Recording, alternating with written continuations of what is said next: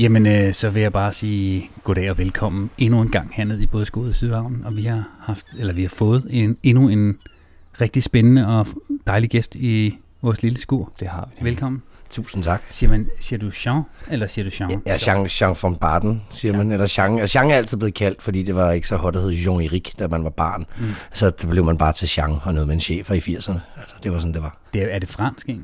Ja, det er fransk. Altså, min mor og far, de, var, øh, de havde noget i Sydfrankrig, så, så det var meningen, at vi skulle have boet der, men så gik der lidt Ragnarok i, i, i drømmebilledet, og så blev det ikke der. Så okay. blev jeg en dansk dreng med et fransk navn ja, på Frederiksberg.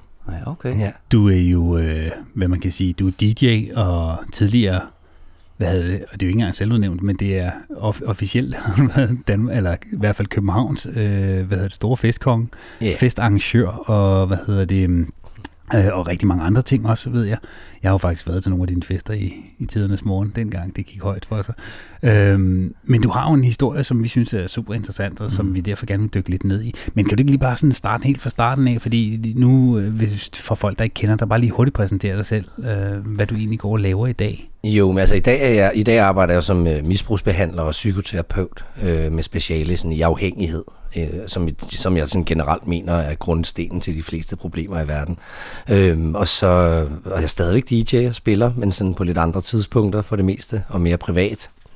Øh, jeg måtte rykke nogle ting på grund af, at jeg selv fik nogle problemer, som netop det at være festkonge. Det, øh, det kræver lidt at være det i 25 år. Øhm, så så det, var, det var en hård omgang. Så i dag er jeg jo så psykoterapeut og familiefar også, har fået et barn, og bor godt og er tidligt op om morgenen og sådan nogle ting. Det er sådan ret mærkeligt. Altså, har, har momenter af følelsen af tilfreds, når jeg har købt en støvsuger, og kan snakke om den et par dage, og får derefter angst over, at jeg fandme Jean von Barton, hvorfor hænger jeg ikke en trapez med en bjergged på Ibiza? Mm. Så sådan svinger mit liv lidt psykologisk fra, at jeg synes, det hele er fedt, til at der er der noget fuldstændig galt, fordi der ikke sker nok.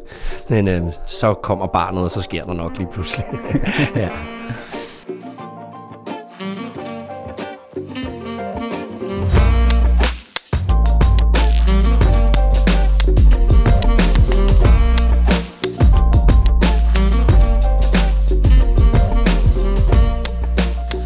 Jean, altså, jeg kunne godt tænke mig at dykke ned i, i, i øh, din historie, faktisk helt fra det, du var øh, lille. Mm. Øhm, fordi øh, Martin og jeg ved, om det ikke sikkert lytterne ved, at du har jo haft en, en barndom, som er lidt anderledes end, end måske min og, og Martins mm. øh, måske lidt mere mainstream og måske kedelige barndom i, ja. i forhold til nogle andres. Det er for mig kernefamilie videre over. Se, det vil jeg godt lige sige noget til, før jeg fortæller om min. Mm-hmm. Fordi essensen af det der med en kernefamilie, og at øh, det hele er normalt, og det måske har set perfekt ud, og vi alle sammen var lykkelige. Der var sådan fire ord, der slet ikke findes.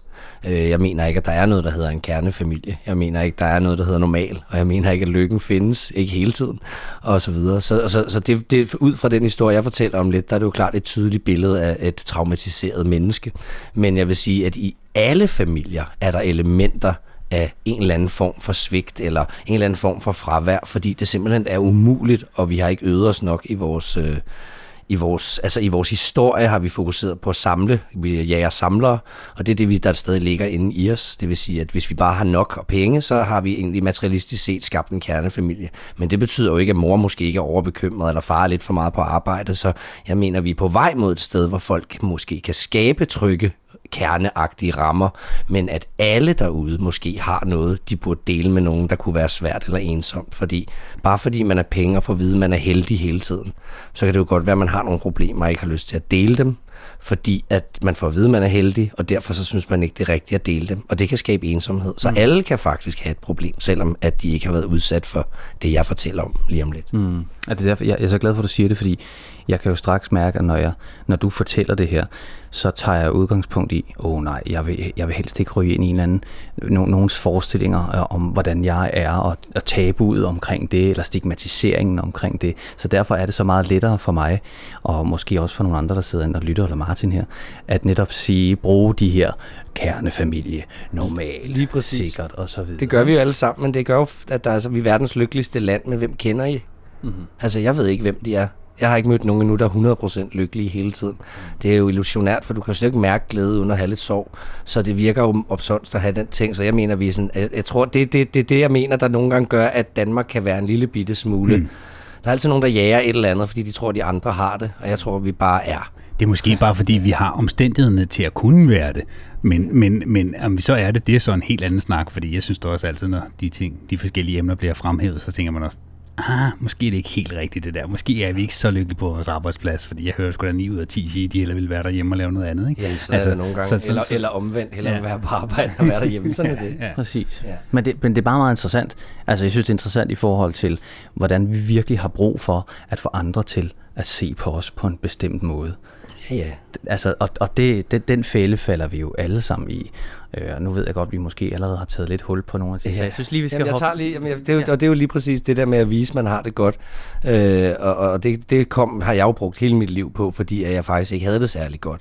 Altså, jeg, jeg startede jo, jeg var meget lille, og der var, har jeg altså i hvert fald et fornemmelsesbillede, indtil jeg var halvandet år, at alt var enormt lykkeligt. Det ser sådan ud i fotoalbumsene. Min mor og far var i Sydfrankrig om sommeren, og der er glæde, og de rækker tunger sammen, og det ser ud som om, at alt er enormt godt. Det husker jeg ikke rigtigt, fordi når jeg er halvandet år, der, øh, der finder jeg faktisk selv, det kan jeg godt huske, jeg finder min far, jeg boede i Sverige på det tidspunkt, i en lille by, der hed Hørby på landet, og han havde en lille klinik, og min mor var hans lægesekretær, og øh, alt var lykke og idyl på landet. Og så en morgen, der går jeg så ud, og jeg kan høre, der er lidt mærkelig larm.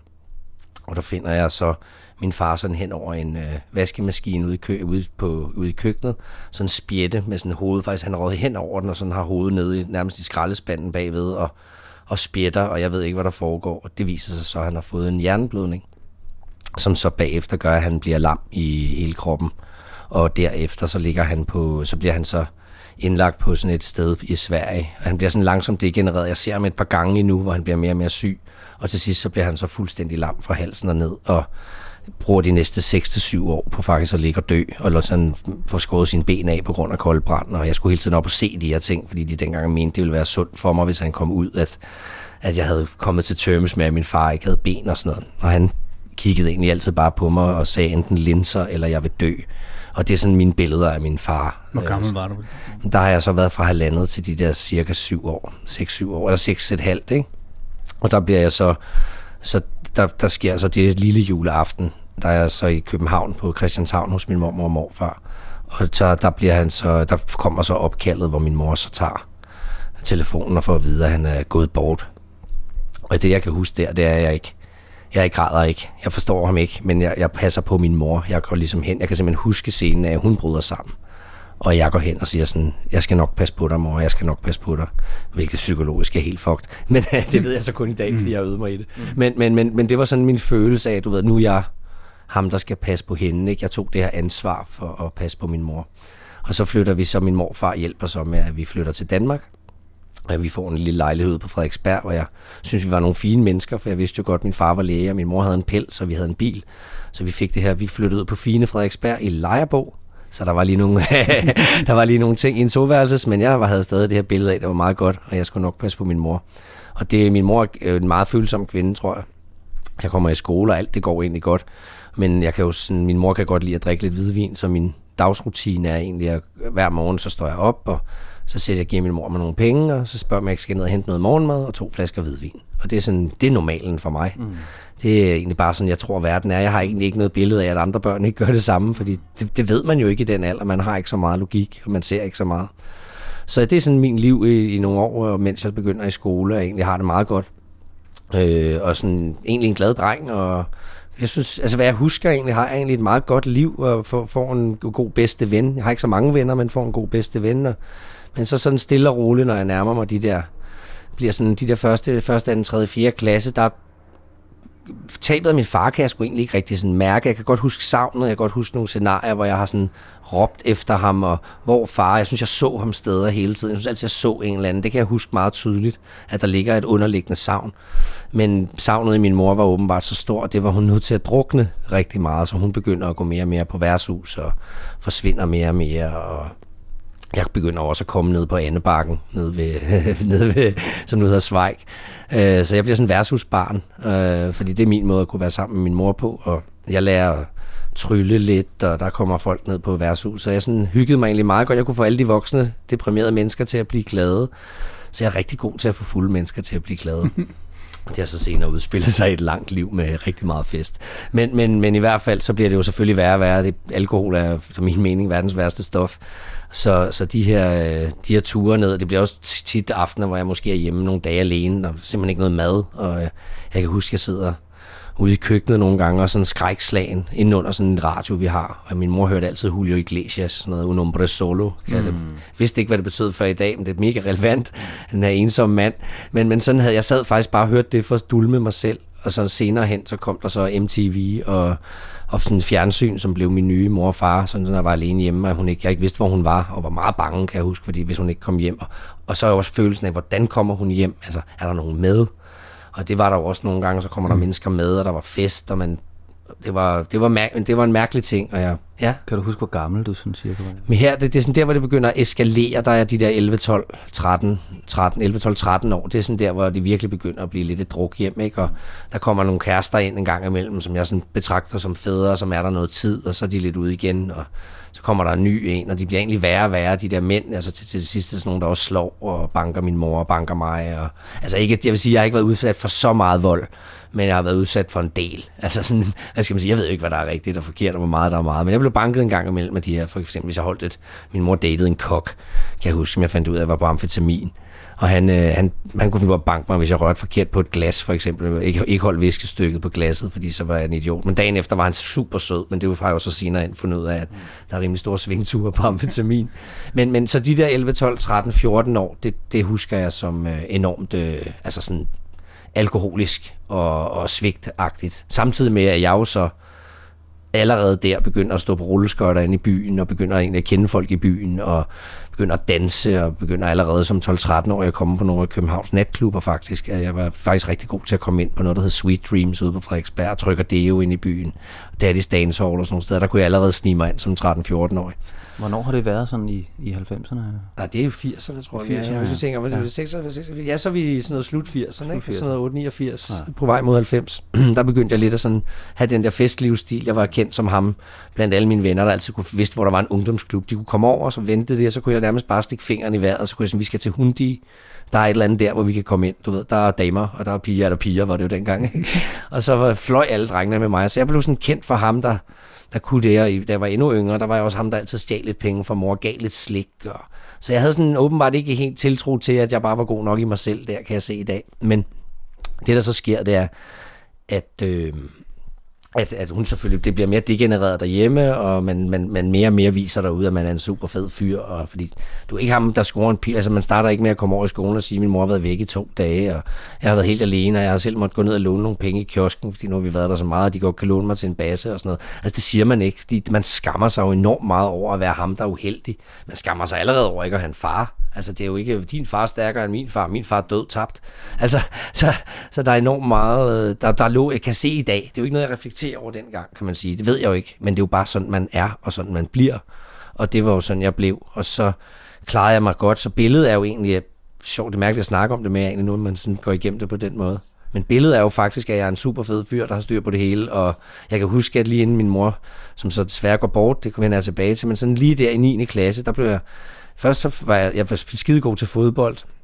Jeg var sådan på vej på sådan noget drengelandshold og var ude i parken og spille. Og jeg blev faktisk også headhunted til Amager-scenen. Jeg, fik, jeg blev headhunted til sådan en lille hovedrolle. Jeg skulle have spillet sammen med Lisbeth Dahl eller nogen, som sådan et barn i en alkoholikerfamilie. De havde set mig over i skolegården.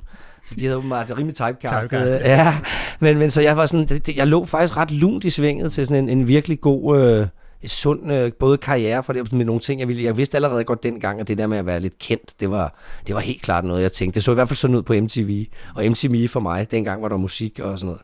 Det så ud som om, at de var, de var jo glade, og der var fest, og wow, og det fedeste for mig var jo også, når der var fest hjemme hos os. Altså hvis min mor var hjemme, og der var sådan en rigtig fest, og de var glade, og alle kom og krammede, og sagde, man var sød, og der var lige pludselig god stemning, når de var fulde, fordi det er jo ikke altid dårligt, når folk drikker. Mm. Det er jo det, som folk, det er jo noget, jeg bruger meget af min terapi, det er jo netop noget, der hedder det magiske øjeblik. Det er jo, når, det er jo det der med, at når folk, der er sure og kede af det hele tiden, får en drink, så lige pludselig kan de sige til børnene, at de elsker dem, og kysse dem, og kramme dem, så måske så ender mange mennesker med at være sammen med en alkoholiker i fremtiden, fordi de egentlig kun har oplevet kærlighed i en brænder. Ikke? Mm. Så, så på den måde, så var det jo min virkelighed, som egentlig var skide god, og jeg var en succesdreng, men udadtil.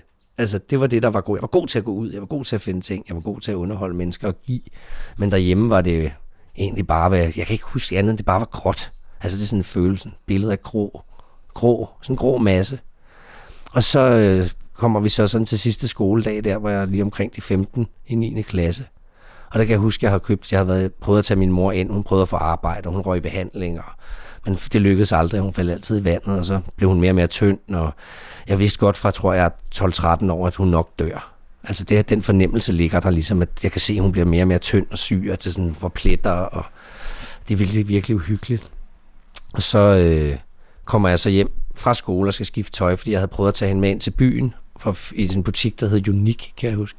Og, og, ja, jeg kan huske det. Og der skulle hun så prøve jeg at hjælpe hende med at finde en kjole, som kunne se lidt pæn ud. Og sådan prøvede, jeg gjorde ligesom ting, der egentlig burde have været omvendt. Og så fik jeg så lov til at købe et jakkesæt derinde. Øh, de havde sådan nogle jakkesæt. Jeg fik huske en basefarvet jakkesæt. Meget frygteligt, tror jeg. Men, øh, men øh, og så jeg var rigtig klar, og vi skulle i skole. Jeg skulle egentlig bare hjem og have en lur. Og så ville jeg så, jeg kunne godt høre, jeg havde hørt min mor hoste lidt om natten. Og så tager jeg så det her jakkesæt på, jeg kan huske den der tur inden fra stuen, og jeg regnede ikke med, at min mor ville komme med derop. Men, øhm, men jeg kan bare huske, at jeg går, og jeg kigger i det her spejl, og det er den lykkeligste dag, nu bliver jeg sådan ked af det. men det er den lykkeligste dag i mit liv. Mm. Og så finder jeg, min mor død. Øhm, og den var lidt sværere, end den plejer at være. Mm. Men jeg finder hende i hvert fald, jeg åbner døren, og der ligger hun så i en madras, øhm, fuldstændig tømt for blod. Øh, hun har ikke noget i sig. Det er hvad, hvad er det, en styrtblødning? Ja, ja. En, altså overalt, ikke? Ja. Der er overalt, der ligger. Mm. Øh, så der ligger hun så, og jeg, jeg kigger bare på det, og jeg, jeg kan huske, på en eller anden mystisk måde virker det, og det er sådan lidt trippet at sige. Trippet bliver så min livsstil senere, men det er som om, der kommer en boble omkring mig, altså sådan som om det her, efter jeg sådan har hævet det her døde hoved op af det her lidt semistoknede blod, jeg kan stadig huske lyden, øh, og blod overalt, så, øh, så, så er det som om, jeg bare ikke kan andet end at begynde at grine. Jeg, sådan, hi, jeg bliver sådan hysterisk grinende. Så ringer det på døren, og min ven Jimmy fra skolen, han øh, kommer for at hente mig, og han har fortalt, at jeg åbnede vinduet, og var sådan helt manisk, og havde blod overalt, og sådan, hi, jeg, min mor er lige død, du ved, men jeg kommer lige om lidt, og no problem, og du ved, du skal ikke tage dig af det, jeg fikser det hele, og han er bare sådan, okay, jeg går bare over til at gå, han, han var jo en lille dreng, ikke? Øhm, selvom jeg ser ham også meget som voksen, for han kommer også fra et svært sted. Men i hvert fald så ringer vi efter, og så bliver der ringet efter politiet, og min overbo får fat i dem. Og så begynder det hele at blive sådan lidt blurry, men jeg kan huske, at politiet kommer, og et par, par dage inden har min mor, min far havde givet min mor sådan en gaspistol i Frankrig engang, sådan en med sådan nogle gaspatroner. Og den havde jeg så skudt efter en, en af hendes kærester med, efter der var sådan en, der nogen, der folk, til sidst kunne jeg jo se, at hun var ved at dø, så jeg, hvis der kom mænd med vin og sådan noget, så ville jeg tage kogende vand ud af vinduet, eller skyde efter dem med gaspatroner. Altså, det var virkelig, det var virkelig mm. vildt. Øh, og, og så fordi politiet ser den, så de, det første, der sker, det er, at de siger, at jeg slog min mor ihjel. Altså, de sætter mig simpelthen og siger, at du har dræbt din mor. Hvorfor du, du, de, de, de hærede mig fuldstændig. Det var en frygtelig oplevelse, kan jeg huske. Sådan, så jeg er ikke sådan så autoritetsglad i dag. Mm. der tabte jeg sådan alt. Øh. Men, men, men øh, og, og, så, så, og så bliver det sgu tåget, og nogen... Jeg er ikke helt sikker på, hvad så sker, men jeg, jeg, så vidt jeg har fået at vide, så dukker jeg faktisk op på skolen, og der er ikke rigtig nogen, der ved, at der er sket noget. Jeg skjuler det rigtig godt, og jeg fortsætter egentlig bare med at være mig. Og så er der noget efterspil, som så bliver toget, men så starter turen mod, og så bliver jeg så bagefter, skal vi jo finde ud af, hvor jeg skal være, for jeg har heller ikke nogen far. Mm. Og min moster og onkel ville på det tidspunkt ikke rigtig hammer. De havde forvejen to børn, og der var ikke den bedste stemning mellem min mor og, og dem. Så jeg bliver... Øh, så jeg bliver, hvad hedder den, jeg kommer på ungdomspension ude på Frederiksberg, fordi min mor og morfar var for gamle. Så jeg kommer på ungdomspension på Frederiksberg, og jeg synes jo, jeg var heldig, fordi på den ungdomspension, der var 60-70 procent var i hvert fald blevet seksuelt misbrugt af dem, der boede der. Så jeg havde jo sådan, ja, mine forældre er bare døde, jeg skulle da meget cool, jeg var ham den cool chance, jeg skal sgu nok klare den, jeg har styr på det hele, jeg ved, hvordan man går i byen, ikke? Øh, så jeg fik, der var ikke rigtig plads, så jeg fik sådan en skab, hvor der lige var plads til en seng, og så, kunne jeg, så hentede jeg en ølkasse, kan jeg huske, fyldt med bajer, og så satte jeg et skilt på døren, og så stod der chance bar. og så begyndte festen i virkeligheden. Øh, og den varede så i cirka ja, 25 år. For, øh, så det er faktisk der, festen kommer fra. Det er en, en modpol på... Det var det værktøj, jeg havde. Jeg var god til at snakke med mennesker. Jeg var god til at danse. Jeg var god til at høre musik og snakke om det. Og jeg var god til sådan noget med at snakke med piger og sådan noget. Og så er man jo mega hot, når man er de der 15 år gammel.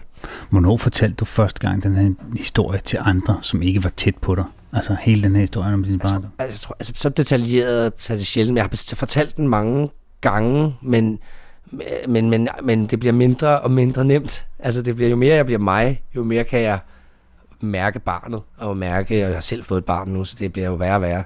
Men, men jeg har fortalt den nogle gange, men meget sådan, ja, ja, og så er vi videre, ikke? Altså sådan, det kører bare så sådan med årene er den blevet tungere og tungere, og, og bedre og bedre at fortælle om, og det, det er faktisk rart for mig, at jeg kan mærke det nu. Altså jeg er ikke bange for den, for frygt mere, fordi det var nok den, jeg har flygtet så meget fra. Altså, jeg, jeg bliver nødt til at sige, Jean, jeg, altså, jeg, jeg bliver enormt påvirket af det, du siger. Ja. Øhm, fordi, øh, øh, fordi du fortæller den, som du gør. Mm. Øh, så du, du kan se på mig, jeg sidder ved ja. og tude nu her. Ikke? Øhm, og jeg synes, det er, det er så stærkt og så sejt, at du formår at fortælle det her. Og, og jeg, jeg ved, at der sidder mange derude, som, som gemmer på, på nogle frygtelige og vilde og langt ude øh, øh, barndomme og så videre, som, som måske ikke øh, tør dykke ned i det, som du har gjort mm. her nu, mm. til alle os, der sidder og lytter med. Mm. Øh, og det er sindssygt sejt. Altså. Ja. Det er jo det med, med det, det er vigtigt lige at sige tak. det. Altså. Jamen tak, og det var også det, vi talte lidt om, inden vi gik på. Det, med, det der med, at man, jeg mener jo bestemt ikke, at når man har været igennem noget, der er rigtig, rigtig hårdt, eller er igennem det, eller er på vej igennem det, eller lever med det, at det, der er mange, der siger, så man jo rammer rundt af et offer. Jamen ja, det er man måske, men man er måske faktisk i virkeligheden, skal man se sig selv som en virkelig stor vinder. Altså mm. det er jo ikke, man skal måske sige det til sig selv noget mere. Jeg er her stadigvæk på trods. Altså, det kan godt være, at jeg har nogle skavanker, og der er nogle ting, jeg ikke har lært, og mit liv er ikke lige så nemt som andre. Og der er mange, der er sådan, hvorfor kan du ikke finde ud af det? Men jeg har jo ikke haft nogen til at lære mig noget. Jeg har ikke anet, jeg måtte lære alt selv. Så det er klart, jeg, jeg er om, i 40'erne først fået et barn, fordi jeg vil ikke kunne håndtere det på nogen som helst måde. Jeg har ikke de værktøjer, jeg har ikke engang nogen fornemmelse af, hvordan man er. Jeg har ikke haft en far, så jeg har slet ikke den første år med mit barn. Jeg har måttet rende rundt til fester og tage noter af stopdansen, og det kan man også lave. Det var der ikke noget, der lavede med mig. Så kan man gøre det. Jeg, jeg, sådan, jeg, sådan, jeg kan virkelig se, hvor, hvor blank man er for det rigtige liv, mm. for de ting, der i virkeligheden kan skabe langveje og social og fællesskabsmæssig glæde, frem for den det kunstige univers af lykke, jeg altså evig lykke, jeg faktisk formåede at have i, i 10 år, og så bagefter havde jeg så 10 år i evig ulykke i en eller anden form, eller en ret latent angstperiode, som stadig så exceptionelt godt ud på overfladen. Men, men, men øh, hvad var det, der så gjorde, at, at du, hvad skal man sige, efter din festperiode, hvad var det, der gjorde, at du tænkte, okay, Jean, nu, nu, øh, nu, nu, nu, nu bliver jeg sgu nødt til lige at stikke en finger i jorden, eller, eller, eller Altså, hvad var det der, hvad var turning point? Jamen, altså jeg vil sige, for mig var turning point, at jeg ikke kunne gå ud mere. Jeg var bare alene derhjemme med mit narkotika og min alkohol. Altså, jeg var, jeg sad egentlig bare og spillede pik til noget porno i fire dage træk på kokain, mens hele Danmark havde læst i Berlingske Tidene, at jeg var clean. Altså, men det var jeg så også øh, tre gange om ugen, når jeg så var ude, fordi ingen måtte se det, så det hele var løgn. Men til sidst så sad jeg bare derhjemme alene, og havde ikke noget at lave, og skulle bare have mit dopes, og så var jeg, så det er det, man kalder et super maskulin martyrium, det er, at man virkeligheden er derude, hvor det kunne være sjovt, der fornægter man sig glæden, og så bringer man sig selv i sådan en ensom ros, fordi man ikke kan fuldstændig ikke kan håndtere sin hverdag. Fordi det, det er jo der, hvor narko og alkohol og, og fest og alt det der, som er fantastisk. Folk skal bare fyre den af, indtil de ikke kan holde op mere.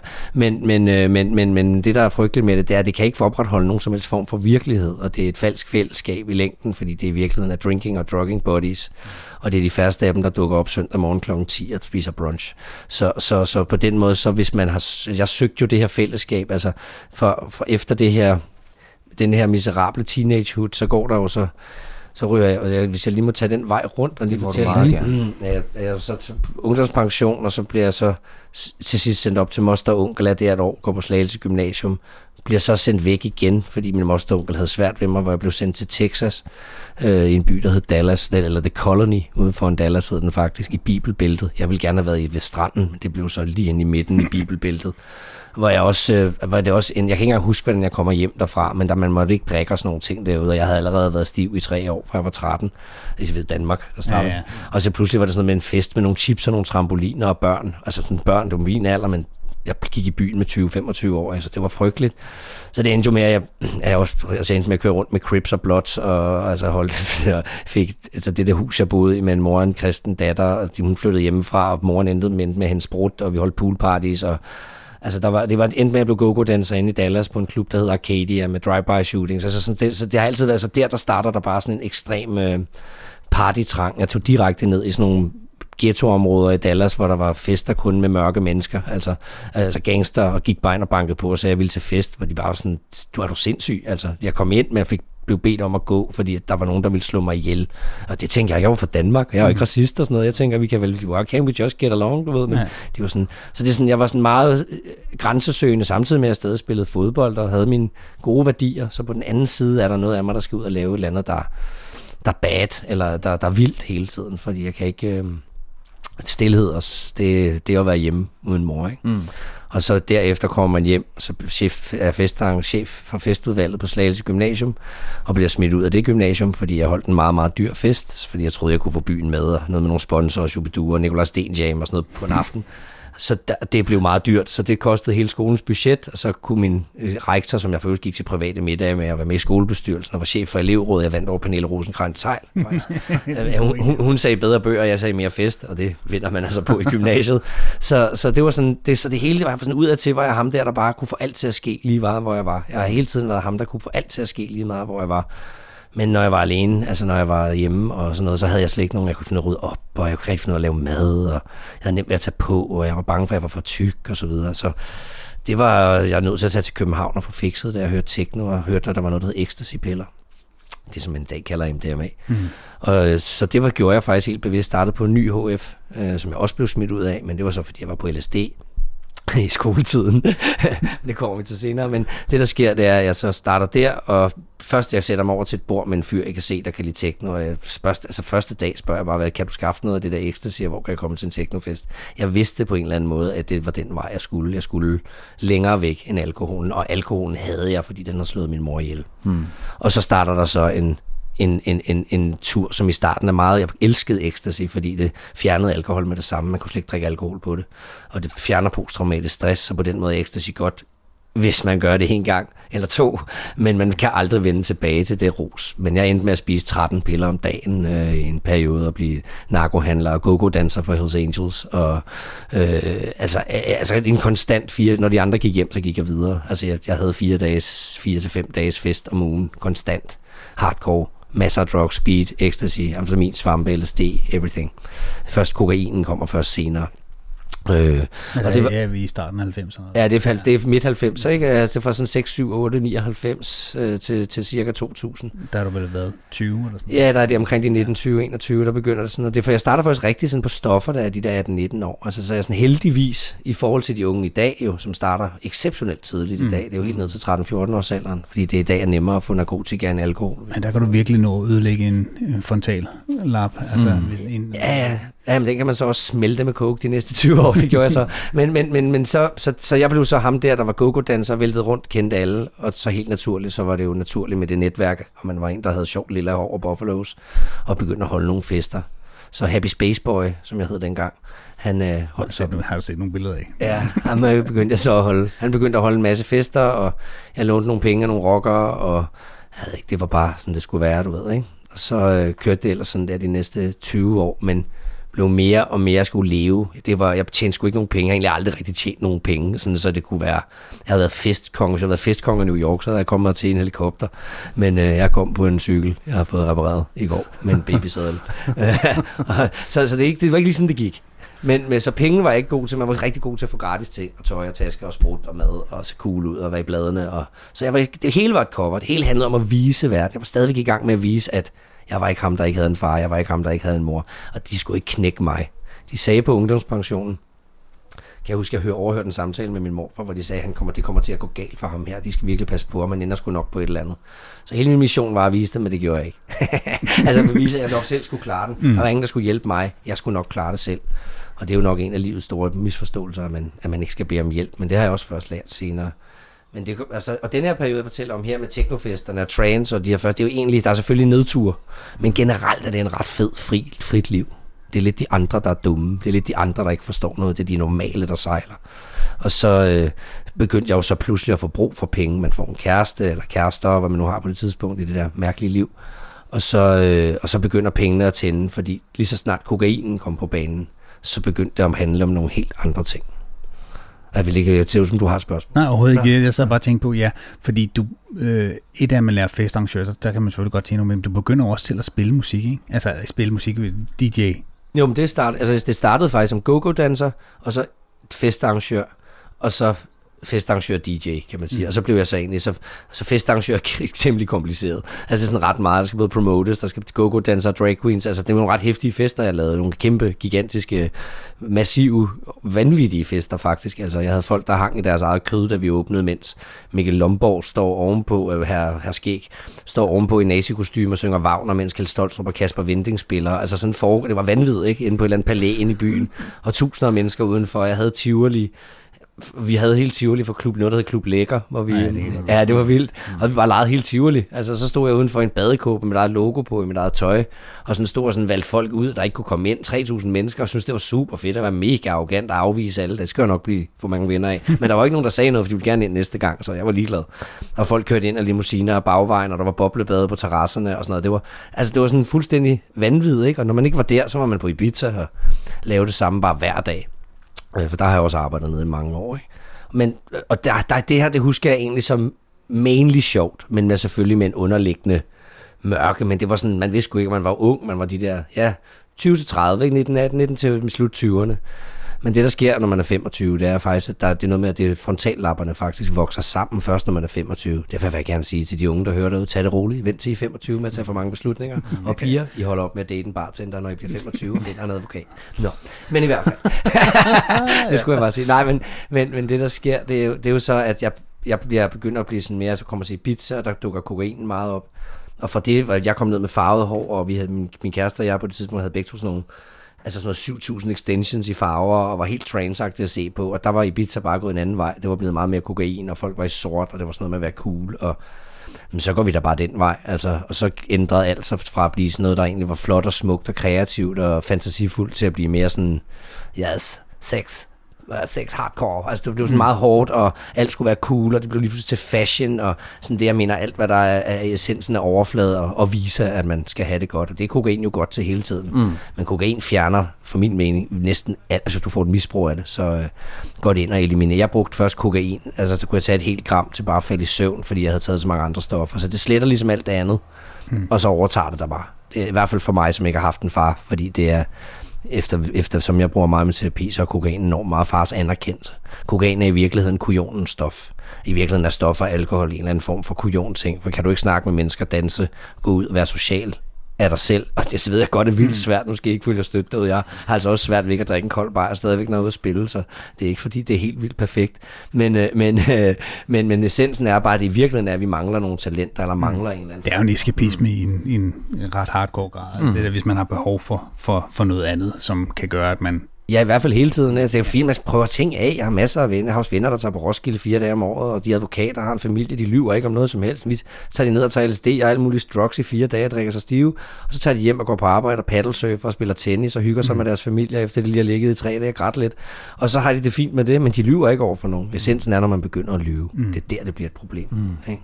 Mm. Hvornår, altså i hele den der, altså er der på noget tidspunkt i løbet af, når, når du, da det er på sit højeste, det må jo næsten være sådan noget slut 90'erne, starter 2000-agtigt, er det ikke der, det er? Og det, det, det, altså det, hele nullerne, det var sådan mm. the, the heyday, det er sådan ja. der, hvor det går rigtig godt, ikke? Er der på noget tidspunkt, hvor du stopper op og ser dig selv i spejlet, hvis jeg billedet taler og tænker, hvad fanden skal det egentlig ske om 10 år?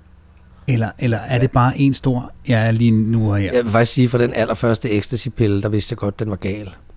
Jeg vidste faktisk allerede, den var galt, da jeg røg cigaretter. Jeg kan huske, at min ven Morten, som, som har min ene ven som barn, som jeg stadig engang snakker med, han sagde til mig sådan, at han sagde, du vi har altid vidst, du skulle være sådan noget afvendingsterapeut, for du sagde engang til mig, du skal holde op med at ryge, havde jeg sagt til ham. Jeg kommer aldrig til at holde op med at ryge, sagde jeg til ham. Men du skal holde op med at ryge, fordi du har det bedre end mig. Så jeg allerede vidst helt tilbage til eller faktisk lige inden min mor dør, der, der, havde, der, der, der sagde han til mig sådan, du, så du gør det rigtige job, så han, støtter mig sådan, han er sådan en sød fyr stadigvæk.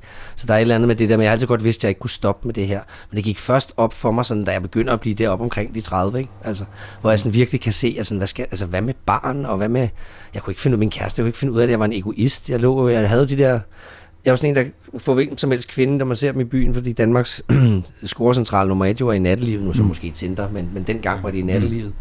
Og der, var det jo, der er man jo den fede fyr, når man er ham, der kan få skabt en gratis bar, få alle ind og have det fede tøj på, og alle vil hilse på en. Ikke?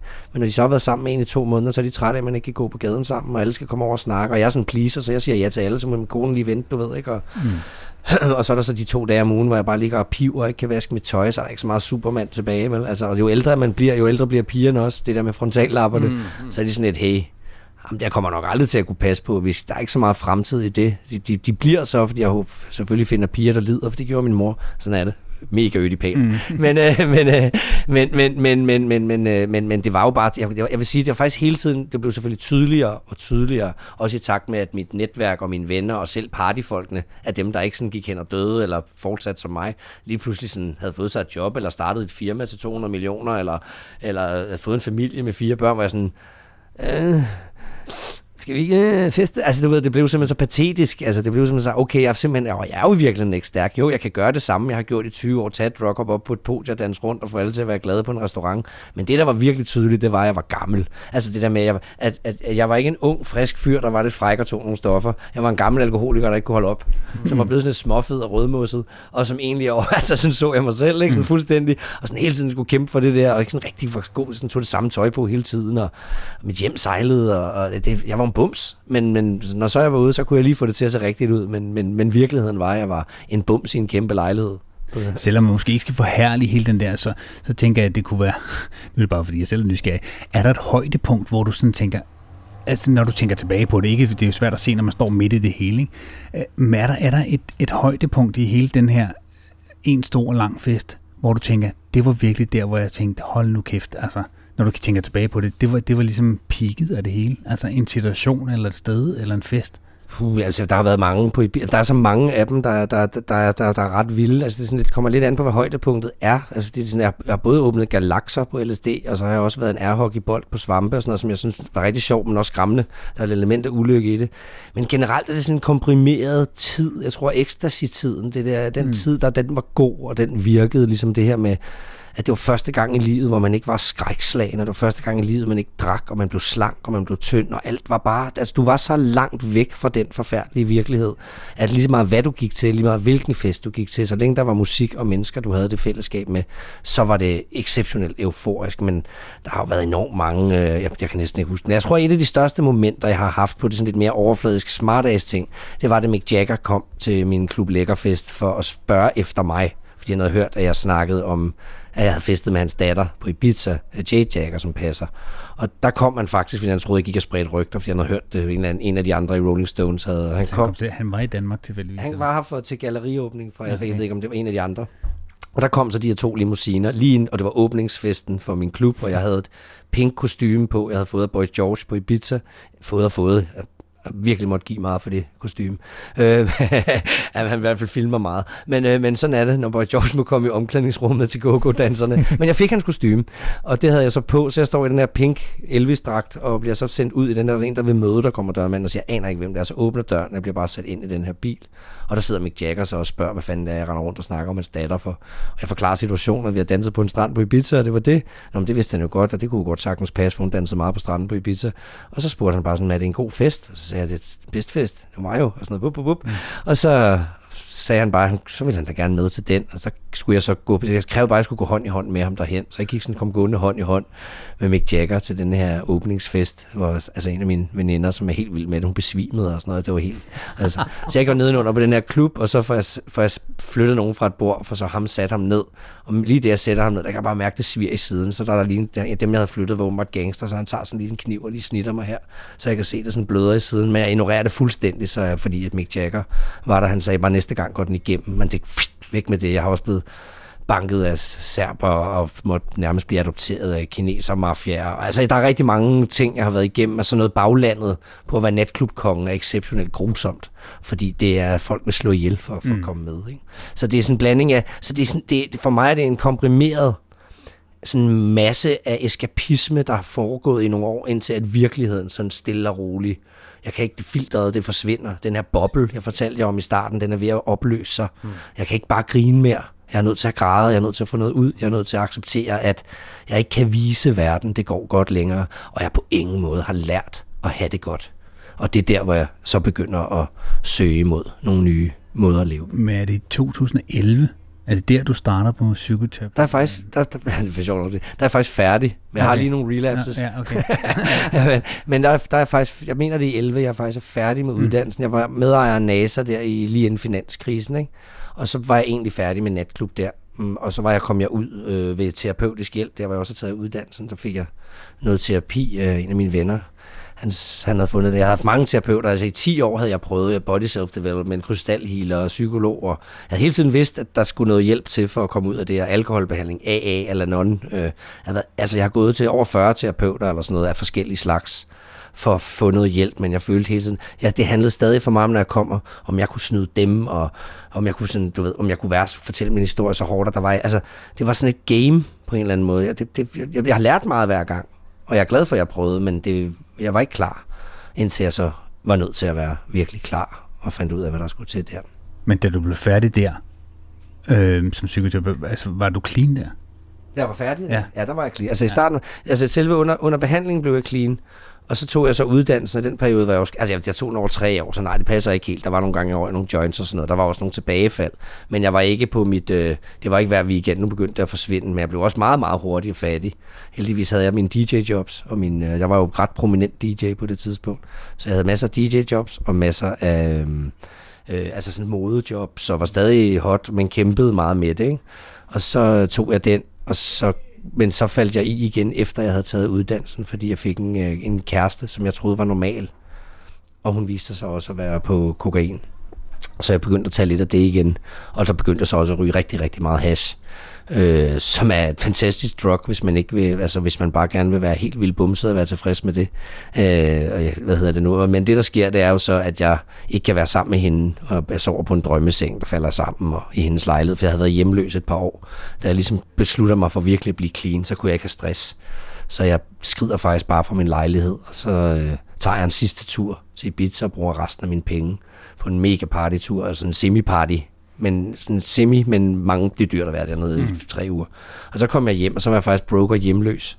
Og så havde jeg halvandet år, hvor jeg boede hos en ven på sådan sofa rundt omkring, og sov faktisk også i en trappeopgang en aften. Og, men på Facebook var jeg stadig uh, festkonge, ikke? Mm. Fandt rundt bare den der, det kørte bare, du, du, du, du, er super fed, og se mine fede billeder, wow, solnedgang, og det kører bare, wow, men i virkeligheden så, så sejlede det sgu lidt. Men jeg var lykkelig, for cannabis var et sindssygt godt stof. Det fjernede alt min angst i en periode. Så for, det fede med stoffer er jo, at de faktisk virker indtil de ikke virker mere. Og når man så kun har stofferne til, som et billede af et værktøj, til, altså når, hvis, det der hjalp mig, alkohol og stoffer, dengang jeg havde det rigtig svært, det er jo det eneste værktøj, jeg har fået i mit liv, kan man sige, som virkelig fjernede smerten. Så går der 20 år, hvor jeg øver mig i det her, i at fjerne smerten, fjerne smerten. Smerten begynder så langsomt at dukke op igen. Selvfølgelig mainly på grund af stofferne. Altså det er ikke engang min fortid mere. Nu er det jo mig, der er min det er mig, der dør. Det er mig, der er ved at dø. Det er mig, der er far til far. Og der så er et punkt, hvor det virkelig, virkelig skal til at stoppe. Det er så der, hvor jeg er alene, fordi jeg bilder mig ind. Og det er der, hvor jeg mener, at essensen af afhængighed. Det er, når man begynder at prøve at fjerne problemet med stoffer og sprut. Med stoffer og sprut. Altså sådan, mange af mine klienter i dag, de sidder jo derude og snakker, når mens de tager coke, om hvordan de stopper. De kan ikke snakke om det ædru. Men de snakker meget som, måske skulle vi, skulle vi stoppe lidt med det her. Skål, du ved, boom, skal også lige huske at leve stor fejl at sige til vores børn, når vi drikker foran dem. Husk at leve. Det er ikke mm. så godt. Det lærer vi dem noget forkert. Nej, men i hvert fald, så, så, så, så det, var, det var jo også det, jeg gjorde i nogle år, indtil jeg vidderligt kunne se, at det ikke virkede. Og så blev jeg så rykket. Så cyklede jeg midt om natten op i et sommerhus, og fik lov til at låne det. Og så isolerede jeg mig i en skov i to år. Øh, og det var så der, hvor jeg ligesom kom ud på den anden side. Og det er så lidt efter, det tror jeg, jeg kommer ud på den anden side der 13-14, der er jeg sådan helt ved at være helt, helt ude, og så går jeg så i gang med at arbejde som psykoterapeut. Og så møder du også en, en kvinde. Det må man sige. Jeg øh, mødte en pige, som, er, som hedder Deborah, som er nu er min forlovede, som jeg har barn med. Og hende, skulle, hende mødte jeg inde i byen et eller andet sted. Og så, altså ikke i, ude, men sådan, sådan ret et roligt faktisk. Og så øh, inviterede jeg hende op til en, eller ja, det var det faktisk overhovedet ikke, det var faktisk fuldstændig løgn. Det var faktisk min sidste partytur, så det passer ikke. Hvor jeg er til, ude til en fest med en, en kok, og nogle andre, og der øh, fyrede vi den virkelig af, også med stoffer. Og så ringer hun og siger, du kommer herover. Og det var sådan en gang, og nu skulle jeg bare have den sidste tur. Nu kommer jeg herover til den her fest. Jeg kendte hende overhovedet ikke. Og så tog hun med mig på Culture Box, hvor jeg skulle spille, og spillede til klokken 7 om morgenen. Og sagde, du kommer bare op til mig klokken 12, der til en jobsamtale der. Jeg, havde, jeg var jo officielt ham der, der havde gang i alt muligt. men, men det havde jeg ikke. Men det tror alle jo. Og så skulle hun op til en jobsamtale klokken 12. Og da hun ringede kl. 12, der var jeg ikke helt faldet i søvn endnu. Jeg lå der alene i mit sommerhus. Sådan helt fucked. Og så, nej, du må lige vente lidt, og sådan nogle ting. Og så kom hun så fire timer senere, og så er hun faktisk aldrig kommet hjem. Altså vidderligt ikke. Hun øh, flyttede vi sammen og med det samme, og så har hun så skulle dele med sådan en mand på vej ud af mm. alt det der, ikke? Men sådan, det er sådan der, så det er lige der omkring, hvor det hele, det er sådan, der er, lige nogle, der er nogle enkelte relapses, men så stopper den der, og så... Det er noget, hun gav dig en eller anden form for, hvad kan man sige, ultimatum, eller sådan en, hun sagde et eller andet til dig med, at øh, jeg har et krav, hvis vi, vi skal være sammen. Om det er jo sandheden. Ja. ja. sandheden er jo også virkeligheden det, der gør alle mennesker clean. Altså det, det, som jeg føler, der har været essensen af den historie, jeg har fortalt i dag, eller vi sidder og snakker om, det er jo netop, at jeg har lovet. Altså det, det hele essensen, det er også det, altid prøver at prædike som et budskab, når jeg er ude og snakke lidt med folk og sådan noget. Det er det der med, at man skal virkelig kigge lidt på verdens behov for at vise, at det går godt, frem for behovet for at lære at have det godt. Jeg så politikken skrev noget om, at der er nogle unge, der har foreslået livskundskabskurser og sådan noget i skolen, og jeg er exceptionelt enig.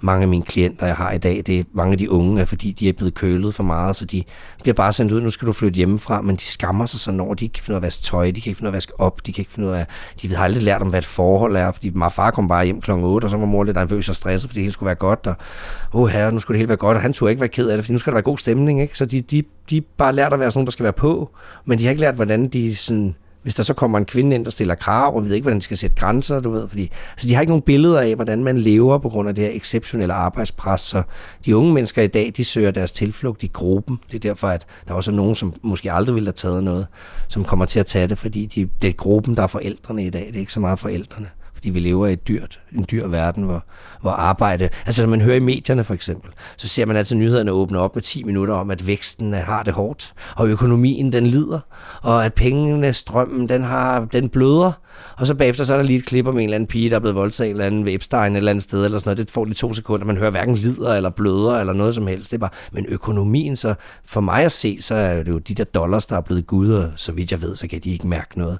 Og det er det, der, det, der, det, er det, der er drivkraften i den frygt, jeg mener, der sådan ligger meget til grund for unge og mange voksne menneskers øh, eskapisme i dag. Det er meget emotionelt fraværende og et kæmpe fravær i indlæring af, hvordan man håndterer et liv. Undskyld, jeg skulle lige have noget. I kan bare klippe, hvis det bliver mærkeligt. jeg tænker, Jan, øh, hvad, hvad, vil, øh, hvad vil du have sagt til dig selv?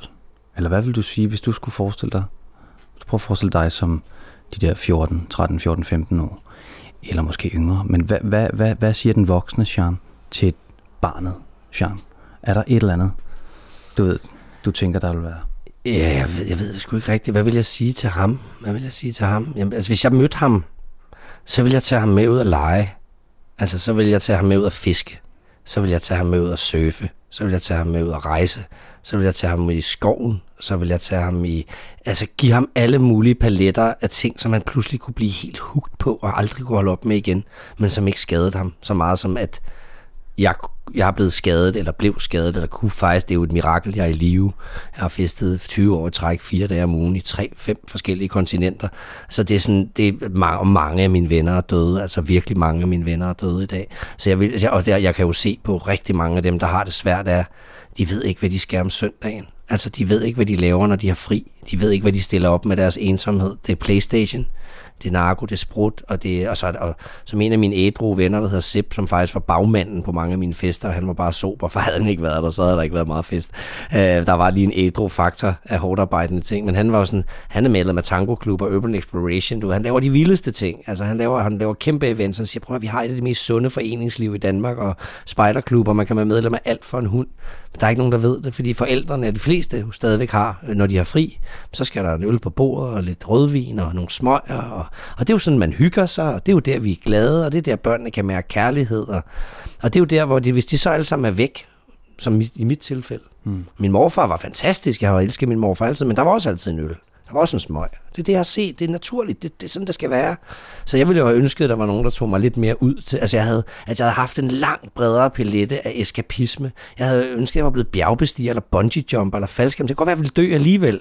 Men det ville ikke være på sådan en på sådan en mystisk self-denial giftagtig måde. Det skulle i det mindste være på vej ned fra et bjerg eller et eller andet. Det var en fed historie, i stedet for på en eller anden pornobio nede i Istegade, fordi man ikke kom hjem, fordi man ikke kunne sove. Eller sådan noget. Altså sådan noget helt grimt, ulækkert, snasket noget, som er det fuldstændig modpolbillede af, hvordan figuren så ud. Ikke? Er det dit mål med, med, med din egen opdragelse som far? Ja, mega mega hele tiden. Altså allerede nu, så er det ned på stranden hver dag, ud i skoven hele tiden. Hvis jeg kan få, nu er han kun to, så jeg tror, at jeg stresser ham sikkert. Det er forfærdeligt at være psykoterapeut og far for øvrigt. Man er hele tiden gør noget forkert. Mm. Nu sagde vi det. At, øh, du er verdens bedste barn. Det må man ikke sige, for så får han prinsessesyndrom. Du er en god dreng. Er det forkert? Det er frygteligt at være. Altså, derfor, mm. psykologer og terapeuter, vi er frygtelige forældre, tror jeg i virkeligheden. Altså jeg ved det ikke. Nu, nu ser vi, hvordan det går.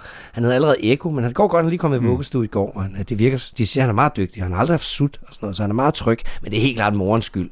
Jeg har bare løbet rundt og tænkt, fuck, hvordan danser man stopdans? Jeg, hvad gør jeg? Men jeg er jo bare sådan, øh, jeg kan fortælle om det er noget, noget fest, eller nej, nej, jeg må finde på noget nyt, du ved ikke. Jeg kan ikke sidde og snakke psykoterapi med ham endnu, så, så sådan noget med ned og prøve at spille bold, det virker ikke naturligt, men jeg forser det på mig selv, og på en eller anden måde, så føler jeg lige nu, at det, nu er der kommet hul på. Jeg føler faktisk, at jeg genoplever, jeg tror, jeg genindlærer min egen barndom. Jeg føler lidt, at jeg genindlærer det at lege i morgesvandet og svømme, og gå ud og rulle, altså begynde at stå på rulleskøjter igen, og sådan alle mulige ting, jeg synes er fede, i stedet for at gøre det andet. Altså i bund og grund, Jean, så hører dig sige, du giver nærvær, og du vil anbefale, at det er nærvær, man giver videre til sine børn. Det aller, jeg, jeg er fuldstændig enig. Det aller, aller vigtigste er et, at de altid ved, at de kan bede om hjælp. Fordi det mod, altså der er ingen, alle skammer sig over at bede om hjælp. Det eneste skam, der findes, er ikke at bede om hjælp. Altså, for så sker der ikke noget. Og i virkeligheden, så kan du jo alt, mm. hvis du beder om hjælp. Så kan, du, så kan du reach the moon, du ved. Altså, du kan næsten alt, hvis du kan bede om hjælp. Øh, så den er god. Og det der med nærværet er jo også at være, det er ikke bare at være sammen med dem. Det er ikke at være der, men at sidde på sin telefon. Det er ikke at være der og tænke på sit arbejde. Det er at fucking være der. Fordi børnene kan godt mærke, hvis du er et andet sted. Fær nok. Alle sidetracker. Det er helt fint. Jeg er sidetrack kongen. Jeg tror, jeg har sidetracket 30 gange i den her, den her podcast allerede. men, og jeg er mega damp, og jeg har ADHD. Jeg ved ikke hvad, jeg er super fucked. Men jeg er fucked. Det er det, jeg er. Men jeg, jeg prøver virkelig at unfuck mig selv, så jeg kan, sende, så jeg kan være med til at skabe en ny generation af mennesker, der ikke har så meget behov for at skulle vise, det går godt, men kan sende den der med at have det godt videre til nogle andre, og derved skabe en lidt mindre negativ og aggressiv verden, som vi desværre synes, det virker lidt som om, vi er på vej ind i. Den der kamp, du er op imod, tænker jeg, fordi når jeg ser på, hvad der influerer unge mennesker i dag. Altså nu er jeg jo også ved at være gammel, jeg tror vi er et års forskel, eller ja, sådan, så jeg, vi er nok den samme alder der. Men, men der ser jeg jo altså, ekstremt mange, altså nu er det reality, jeg specielt kigger på, og influencers for den sags skyld. Altså, jeg, det er ikke fordi, jeg vil sammenligne det direkte, men det, jeg synes, det, det er meget det samme værdigrundlag, som det du forklarer omkring de der fester med den her overflade, som bare ikke må gå i stykker. Men jeg synes også, at der er en kæmpe problematik. For eksempel de, nogle af de to mest populære tv-programmer, der er det, det der hedder X on the Beach og Paradise Hotel, hvor de drikker hele tiden. Mm. Hvor jeg sidder og tænker, både det, plus at det er nogle på influencers og sådan noget, som reklamerer for alt muligt shit, sugar dating og hvad hedder det, øhm, billig, eller hvad hedder det, dyr sprut, og jeg ved, alt muligt det forskelligt, og fest. Altså, det er helt den der, det er den der glansbillede tilværelse, som de skal måles op imod, og, og hvor jeg synes, at der er utrolig meget overflade og meget, meget, meget lidt indhold. Og, og hvad, hvad tænker du? At, at, kan du mærke det? Nu ved jeg ikke, hvor, hvor den aldersgruppen er i forhold til dem, du øh, arbejder med. Jeg har fra 18 til 75. Så jeg tænker, at du må også have nogle af dem, som, hvor, hvor, hvor de spejler sig i sådan noget som det der. Kan du mærke, at det... Øh, altså det, ja, det er også derfor, at jeg hilser med albuen. Jeg er overhovedet ikke bange for coronavirus. Der er langt flere, der kommer til at dø af Paradise Hotel. Altså så simpelt er det. Det er det, man skal være bange for. Du skal være bange for Instagram, du skal være bange for social media. Altså nem idé, det gjorde ikke det hele nemmere. Social media har ikke fået folk tættere sammen. Tværtimod, bare se nu med coronakrisen og dem, der ryger fed alle sammen på 5G og Trump. Mine hippie venner synes lige pludselig, Trump er fed, fordi det er et eller andet med noget med nogle børnepædofile der. Altså det er helt vanvittigt, og den anden side er bare sådan, at vi skal bare være ligeglade med alt og krænke alle og sådan noget. Altså det der fællesskab i festmiljøet, det kan jeg virkelig se implodere lige nu. Men før i tiden var festmiljøet jo Instagram og Facebook og alt det der. Det var der, man gik hen for at blive set og målt og se sit tøj, og det skabte jo en fed energi, men der var i hvert fald nogen, der kunne se dig, mærke dig, røre dig, tage fat i dig og sige, hey, du er fucked up nogle gange, ikke? hvor Instagram, der sidder de bare alene hjemme på deres værelser og skyder billeder af sig selv og græder, når de slukker for telefonen, fordi deres bryster stadigvæk ikke er gode nok, deres læber stadigvæk ikke er store nok, og, deres, og de er jo helt alene. De fleste tilfælde, så hver gang du ser, så sidder de til en middag med deres venner og filmer deres fede, øh, fede middag, men der er de der jo ikke. Altså hvis en, uanset hvilken form for filosofi eller videnskab du kigger på, så handler det om at være til stede der, hvor man er, så vidt som muligt. Og ingen er der, hvor de er. For vi ved ikke, hvor mange år siden, der jeg kan huske, at jeg skulle tage personlig træneruddannelse ude i Her Herlev en gang. Der var lige sådan en moment, jeg har haft sådan nogle momenter i min partykarriere, hvor jeg tænkte, nu skal jeg ud, jeg gør noget andet. Men der var fandme flere stoffer i fitnessmiljøet, så jeg måtte ud igen. Men jeg blev personlig træner. Godt nok på amfetamin. Men jeg er virkelig god til roning. Nej, men øh, i hvert fald så, øh, så kan jeg bare huske, at jeg sad ved et busstopsted en gang. Jeg kan huske, at jeg skulle derud, og der var sådan lang, det var en dårlig morgen, og der var ventetid, og det regnede, og bussen kom ikke. Og der var sådan noget halvanden time til den næste eller et eller andet, og jeg sad man der i halvanden time. Jeg havde ikke nogen til avis, der var ikke nogen metroaviser dengang, der var ikke nogen telefon. Så sad man der og kunne mærke sig selv. Det var godt nok ikke særlig rart, men det var da nogle af et af de momenter, hvor jeg sådan fik tænkt mig om, der findes ikke pauser mere. Pausen er forsvundet. Der er ikke nogen naturlige pauser. Der er ikke nogen, der lærer folk at have pauser, fordi selv børnene ser far, lige så snart der er en pause, så ryger telefonen op. Jeg er selv heavily addicted. Altså, jeg har også, jeg kæmper for det nu. Jeg, er jo, jeg er jo, har en meget afhængig personlighed. Så jeg kan da også, jeg kan se hele tiden nye, jeg får hele tiden nye vaner. Nogle af dem er virkelig gode, flere og flere. Og så er der en gang mellem nogen, der bare, så er det sådan, kunne jeg se, gud, hvorfor siger den tre timer? Hvorfor har jeg været tre timer på Facebook? Jeg har da ikke været tre timer på social media i dag, men lige pludselig så er det bare et, tre timer af ens liv, hvor du kunne have kysset dit barn, øh, kigget din kone i øjnene, haft sex, øh, alle de ting, som vasket op, ryddet op, gjort alt det. I stedet for bare at være på, eller se ud på verden, gå en tur i naturen, øh, få et socialt liv. Altså, folk sådan, jeg kan ikke forstå, jeg føler mig så alene. Trust me, det her det bliver meget værre. Og hele influencer, altså alle de her ord, vi putter på, social, influence. Det er jo alt sammen i virkeligheden virkelig omvendt. Det er samme, samme med borgerservice. Der er til 600 km kø. Der er ikke nogen service. Der er ikke noget nemt ved nem idé. Altså, det er absurd manipulation af mennesker, som ikke engang er sådan, det er sådan selvmanipulerende. Det er noget, der, jeg tror ikke, der sidder en anden ond mand derude og finder på det hele. Det ved jeg godt, der er nogen, der ryger, der gerne vil have. Men jeg tror bare, det er sådan, det er blevet. Altså, det er sådan lidt, vi kalder det, eller det er jo ikke så nemt, så skal vi ikke kalde det noget, i hvert fald, der lyder som om det er nemt. Så kan de jo ikke klage. Og, og specielt begrebet social medie er jo altså essensen af, at jeg sidder og ser MTV som barn, men jeg var helt alene.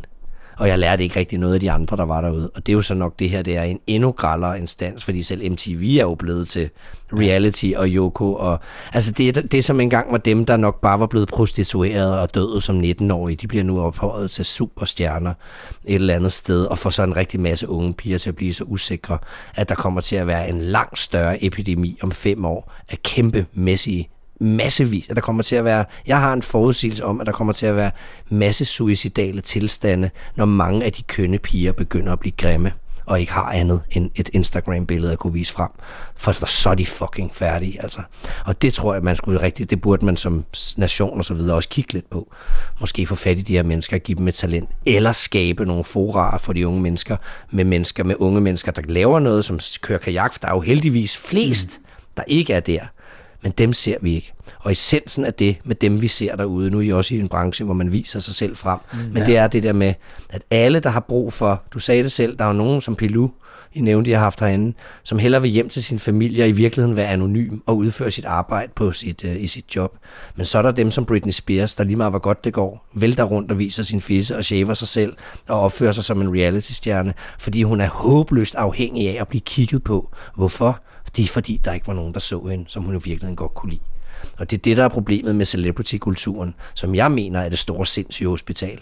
Det er den i min generation, se og hør, øh, de her celebrity-sider, influencer.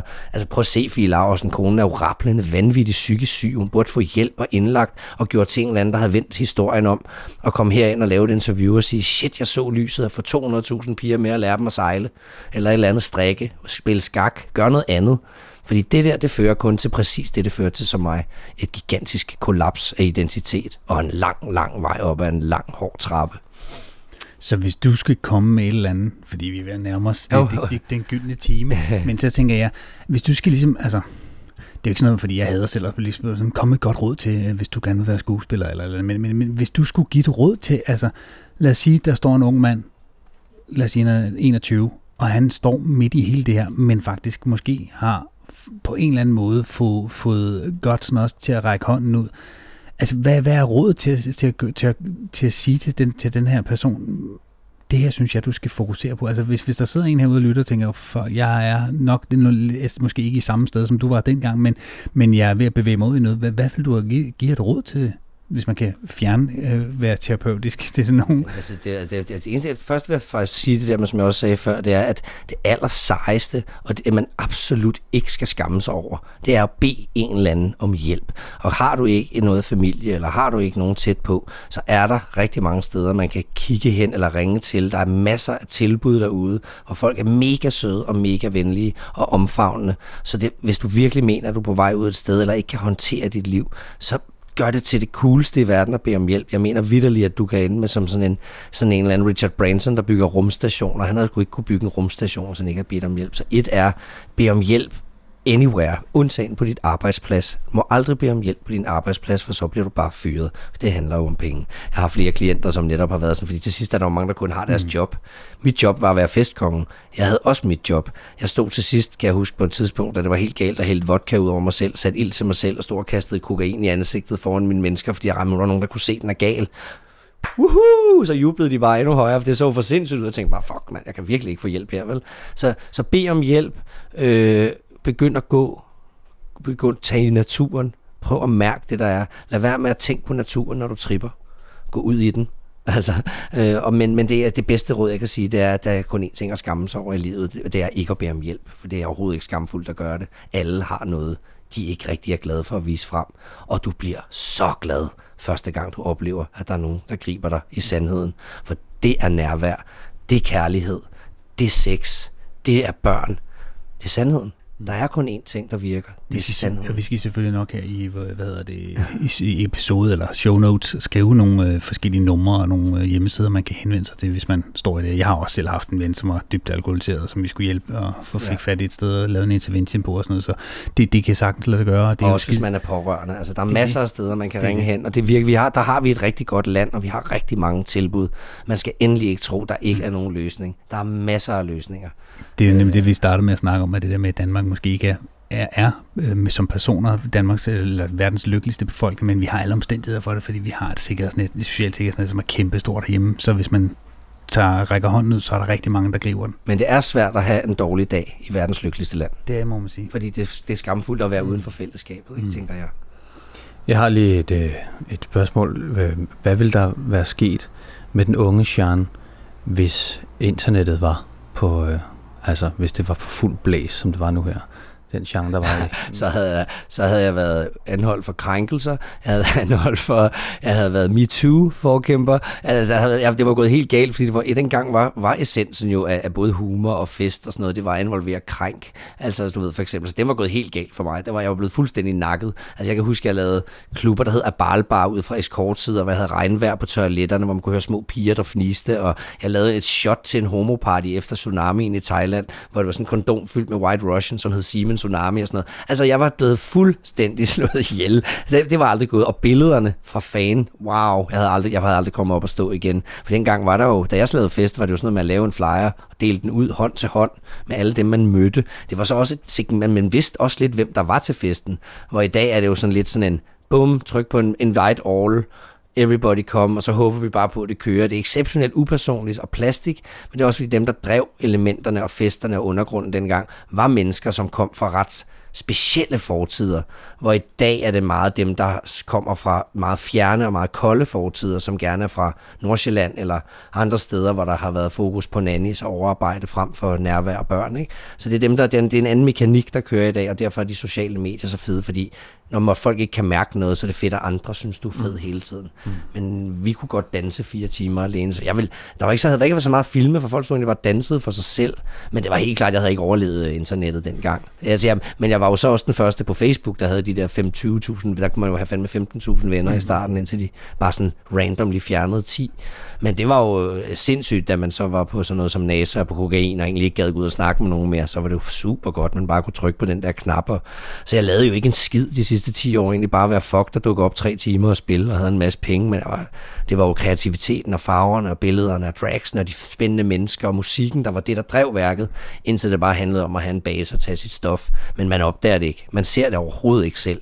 Det, du, kan ikke, du kan ikke selv hjælpe dig selv fordi du er dig selv. Altså, din underbevidsthed og dine oplevelser som ung og barn vil altid have en indflydelse på, hvordan du anskuer verden. Mm. For verden er ikke, som vi ser den, den er, som vi har det. Og, og det, er, det er elementet, jeg lærer at have det godt, for så bliver verden udenfor også væsentligt bedre, mere solrig, og du kigger mere på de smukke ting derude. Det, det, er, meget, det er meget fint beskrevet. Det tror jeg. Vi har sådan et øh, ja. sådan en lille ja. afrunding, som vi altid plejer at bruge. Øh, plejer, det lyder så åndssvagt, men det, i hvert fald det, siden vi har podcasten uh, hedder Guttermand, så har vi ligesom spurgt alle vores gæster om, fordi de, de jo selv er guttermænd, men om de har en eller anden, de gerne vil fremhæve, som i deres liv er en guttermand. Jamen, øh, en rigtig guttermand i mit liv, det er, det er min bedste ven Morten fra min barndom. Han er sådan en, han kom efter, han ringede til mig, da jeg startede med at tage ecstasy og sagde, jeg kender dig ikke mere, jeg kan ikke kende dig, jeg forstår dig ikke, jeg giver dig 10 år. Og så vender jeg tilbage og ser, hvordan du har det. Og så hørte jeg ikke fra ham. Og 10 år efter, så dukker han op på min øh, adresse med en Oscar, han havde købt i, i Hollywood, sådan en lille også plastik Oscar, der stod World's Best Friend. Og så tjekker han op på mig og spurgte, han ville være best man til hans bryllup. Og så var jeg best man til hans bryllup. Og så så vi ikke i 10 år til. Uh, men nu har vi så sådan en let kontakt, og på en eller anden mærkelig måde, så kan jeg mærke, at han altid er derude. Og hvis jeg ringede, så tror jeg, at han ville stå der på 5 sekunder for han har bare været der fra dag et. Så på en eller anden måde ramte jeg rigtigt som barn der. Så han er i hvert fald det, jeg betragter som, han er murer, han dykker altså undervandsbilleder, og har en familie og passer godt på dem, og taler sgu altid straight up. Han er i hvert fald essensen af en guttermand, tror jeg, for mig. Jeg har rigtig mange gode guttermænd i mit liv i dag. Men øh, han, han var i hvert fald lige den, der dukker op. Det kan godt være, at jeg er håbløs sidder fast i fortiden, men han, er, han, er, han har bare sådan et billede. Han er bare billedet af en rigtig guttermand. Det, det er Morten. Det, det må jeg så også i hvert fald øh, for, for, for min side sige, at det synes jeg fandme også, du er, fordi det har fandme været en, øh, en meget, meget rørende og rammende og stærk historie, og jeg håber, og det ved jeg, fordi hvis den kan ramme mig, som øh, sidder og laver sådan nogle blodige historier til daglig, øh, så, så, så kan den sikkert også ramme rigtig mange, for jeg synes virkelig, der er, der er rigtig, mange stof, eller rigtig meget stof til eftertanke, og, og tusind tak, fordi du ja. tør og gider og vil Ja, tak fordi jeg må være med. Ja, tak. Det har været en meget, meget, meget inspirerende. Det har det i hvert fald. Det har været meget, det var, man bliver faktisk så glad bagefter, man har fået lov til lige at blive lidt så modig. Det er jo faktisk en meget fed følelse. Det, det tror jeg også bare, folk skal lære derude, at det bliver altid, det er super godt at have det af helvede til. Du lærer mest, og det er meget lidt, der skal til, før du har det godt bagefter. Så nyd at have det dårligt. Og man behøver ikke, og man behøver ikke at gå med det hele selv. Nej, men det bliver altid godt igen. Ja. Det er det, der, der er bare nogen, der aldrig har fået at vide, at det går over. Det er sådan en god sætning. Det skal forældre huske at sige. Det går over. Ja. Og det gør det. Ja. Det gør det. Tusind tak fordi, øh, for din visdom, Jan, og tusind tak fordi I lyttede med. Ja, fedt. Tak.